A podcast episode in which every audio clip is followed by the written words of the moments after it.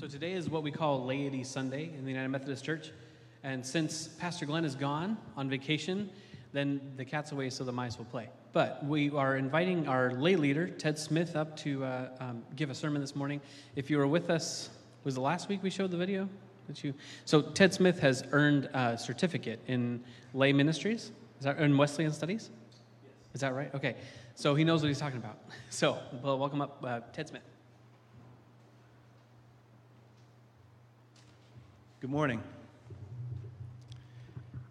And I will try to know what I am talking about. Thankfully, this is my second time, so I get a chance to uh, had a little practice this morning with the folks who appeared.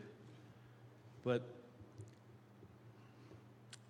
as you know, Pastor Glenn has been discussing doctrine, and he's been discussing doctrine of the Holy Ghost, Jesus Christ, and of God, the Trinity. And if you wondered, he talked about the Nicene Creed, he spoke about the Holy Bible, he's talked about the articles of faith that we have in the United Methodist Church. But have you ever wondered, where did these things come about? How do we get there? Did they just appear? And the answer is no. It was over the course of centuries, a devout reading of the Torah, of the Bible, a philosophy that we've come up with, the articles that we know, and our doctrine that we have. So, why we're, let's talk about this a little bit. So, the doctrine came out of the fact of, of persecution persecution by the Roman Empire and trying to explain who Christians are and why they should not be persecuted. It came from division within the beginning of the new church, which uh, we still have today.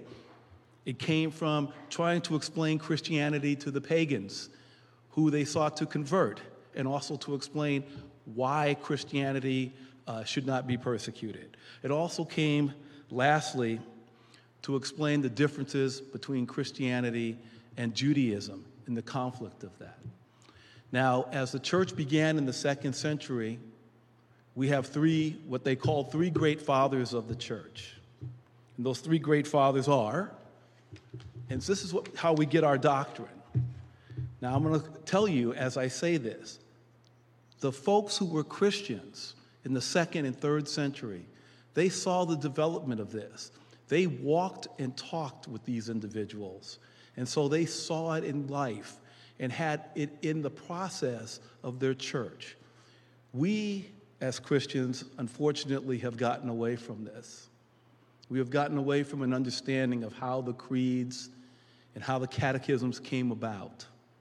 But let's talk about this. first one Pope Clement. Pope Clement lived around 35 AD to 99 AD. He was taught Christianity by the Apostle Paul. So imagine being able to learn about Jesus from one of the apostles. He wrote the first epistle uh, to the Corinthians in AD 96 based on the division in the church. And he stressed in that epistle, which you can see online, the preexistence of Christ, the divinity of Christ, sown from the allegory from the Old Testament to the New Testament. He also speaks of the hierarchy of the church, first naming deacons and bishops who've been laid hands on by the apostles themselves, calling it apostolic succession so that they had authority in the new found church over and could not be um, removed by the congregation. There's Bishop Ignatius of Antioch. He died around AD 108. Nobody's really sure about when he was born, but he was taught by the Apostle John directly.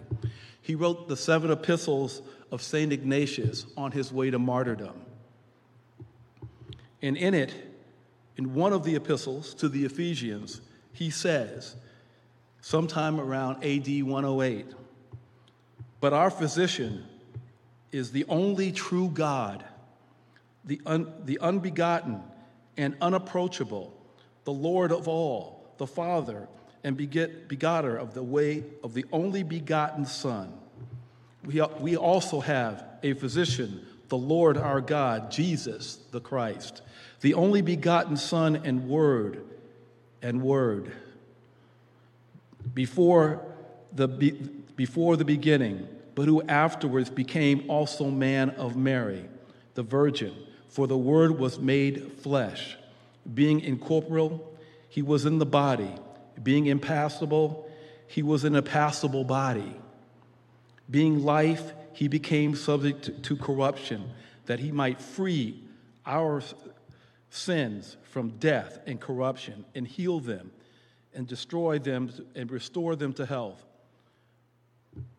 where they are deceased with unending and wicked lust. Jesus Christ is made human.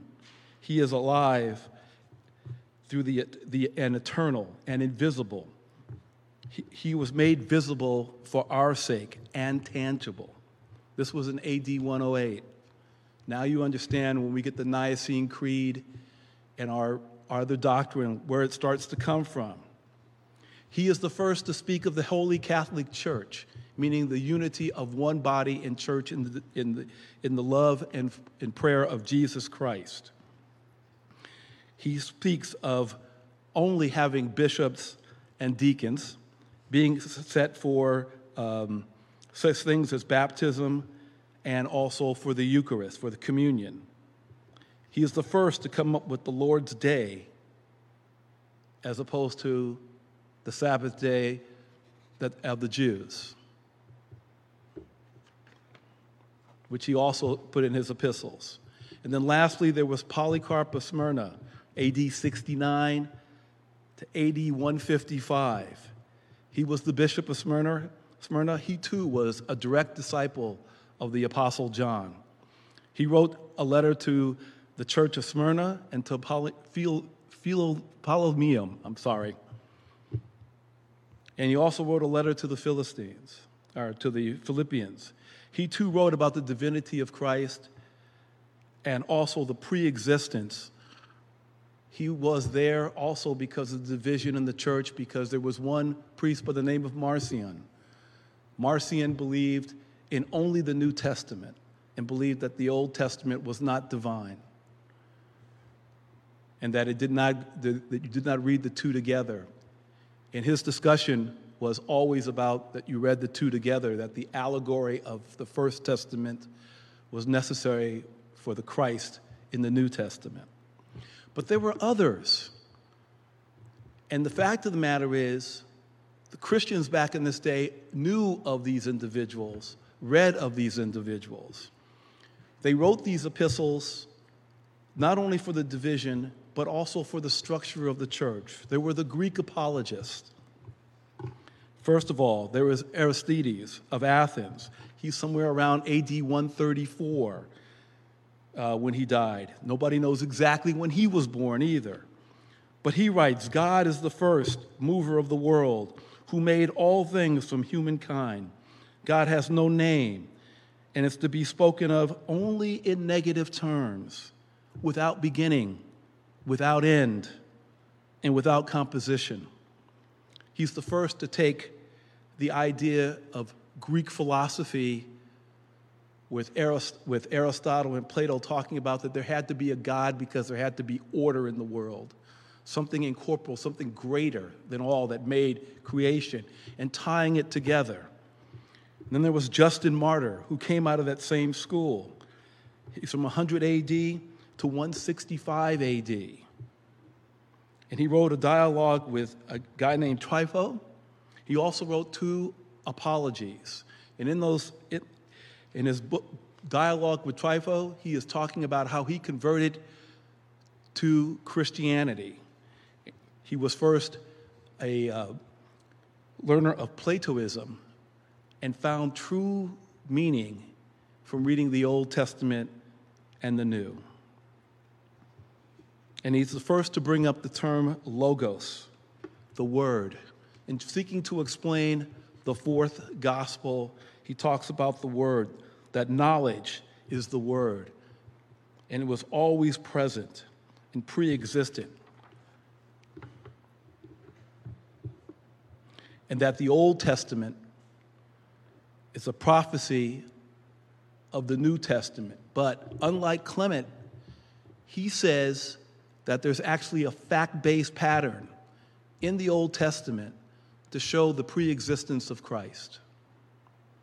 And he talks about, for example, the paschal lamb, meaning the blood that was put on the, the, um, the doors of the Jews in Egypt, that the saving of them for those who believed is like the crucifixion of Christ, the blood of Christ. He also talks about the fact in the celebration of the Paschal Lamb by the Jews that they, they roast the lamb in celebration in the sign of the cross, which is symbolic of the passion of Christ. So he takes it and says, instead of being an allegory, that it's also fact based. But in this logos with God, he says that God begot the Word, so that there was a separation of God and the Word. But in comes another great apologist called Athenagoras of Athens. He's around 123 AD to 190 AD. He writes a plea for the Christians, which he writes to Emperor Marcus Aurelius, again, to stop the persecution because of the way Christians live. And he says to them, Look, the Word and God is not separate. The Word and God is not separate. And here's why. He goes back to a gentleman by the name of Philo of Alexandria back in the AD 20 to 50 AD. And he says to them, and Philo of Alexandria wrote that the Torah was truly divine and was knowledge, that Logos and God were one. And so instead of saying that God and the Word are separate, God and the Word are one. They're together of the same substance. And he shows this by the fact based pattern. For example, lastly, you have Bishop Theophilus of Antioch. He was from 120 AD to 180 slash 190 AD. Again, nobody knows exactly when he was born or exactly when he died. But he wrote three books to Autolycus sometime around AD 181 indicating um, his love of Christ, but also seeking to bring his friend from being a pagan into Christianity. And he is the first person to use the term Trinity. And in his works, not only does he speak of God being one, but then if God is one with the Word, how does the Word become expressed? And he's the first to start to say, that God is the immanent word, that all things, seen and unseen, is God. But the expressed word, the express word, the firstborn, as he says, of all creation, is Christ, the incarnate word.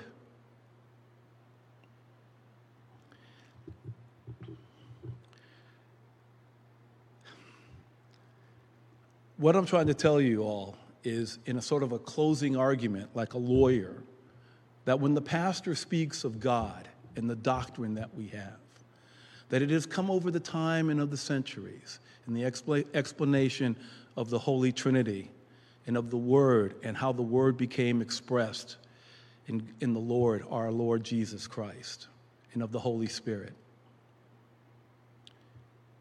That there was more to it than just random statements God is love, God is peace. I believe in the Son and the Father and the Holy Ghost or the Holy Spirit. There's more to it than that. And there's been writings and thoughts based on the Torah and on other Christian writings and of people at times of the day who were taught by the apostles on what it means to be the incarnate Word, to be the Trinity. And as Christians, we should seek to know this. We should seek to read it again, to understand it, because in understanding it, it helps us bring closer to our relationship with the Lord. And not only our everyday practice, but in our love and closeness with God. God, they're saying to you, is indivisible and cannot totally be explained. That man seeks to figure out a way of holding on and explaining who God is with the limited capacity that man that man has. But the importance of these apologetics cannot be disregarded. Soon we're going to have a new denomination. And in that new denomination, being a member of the WCA Global Council, the conversation has always been and will be about bringing the creeds and bringing these works back so that people have an understanding of God and have an understanding of the Trinity and have an understanding of our relationship with God. Not only philosophically, but morally, too, in how we dictate and run our lives. These individuals, like Clement, are important to us. And we must not forget them, but we also must adopt them into our church and into our daily practice and into our reading, not only of just the Bible, but of their interpretation of the Word. I will leave you with this. This answer was not only done then, it wasn't only done then. There, let me tell you that in the fourth century, there was St. Augustine. St. Augustine sought to explain the Trinity by saying that man himself was imbued with a piece of the Trinity because we were made in the image of God. And he succinctly said it like this In our minds, we have memory, will, and understanding. Three distinct things, but all in unison in the mind. Cannot be severed from, cannot be cut out from one portion of the brain or the other. It's in unison, but distinct. I will also leave you with this. When we talked about this morning and we read Genesis 1, you noticed it said us in the creation of the world.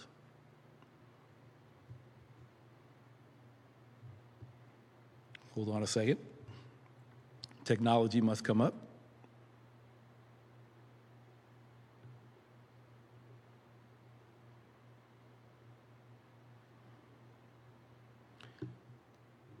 The idea of, of us is not one.